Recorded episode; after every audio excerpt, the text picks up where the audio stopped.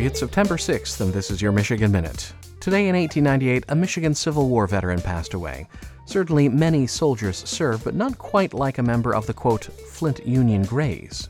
Franklin Thompson, which was the false name given by Sarah Emma Edmonds, who joined the men only Union Army after the fall of Fort Sumter. Years later, a battle injury was causing paralysis on her left side, and as she said in a complaint about her $12 a month military pension, it may be that very soon I shall not need a pension.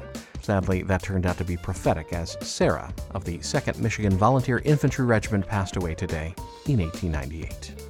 Also, it was the 14th stop of their 1964 North American tour, and today, Beatlemania arrived at Detroit's Olympia Stadium with tickets ranging between 2 and $5.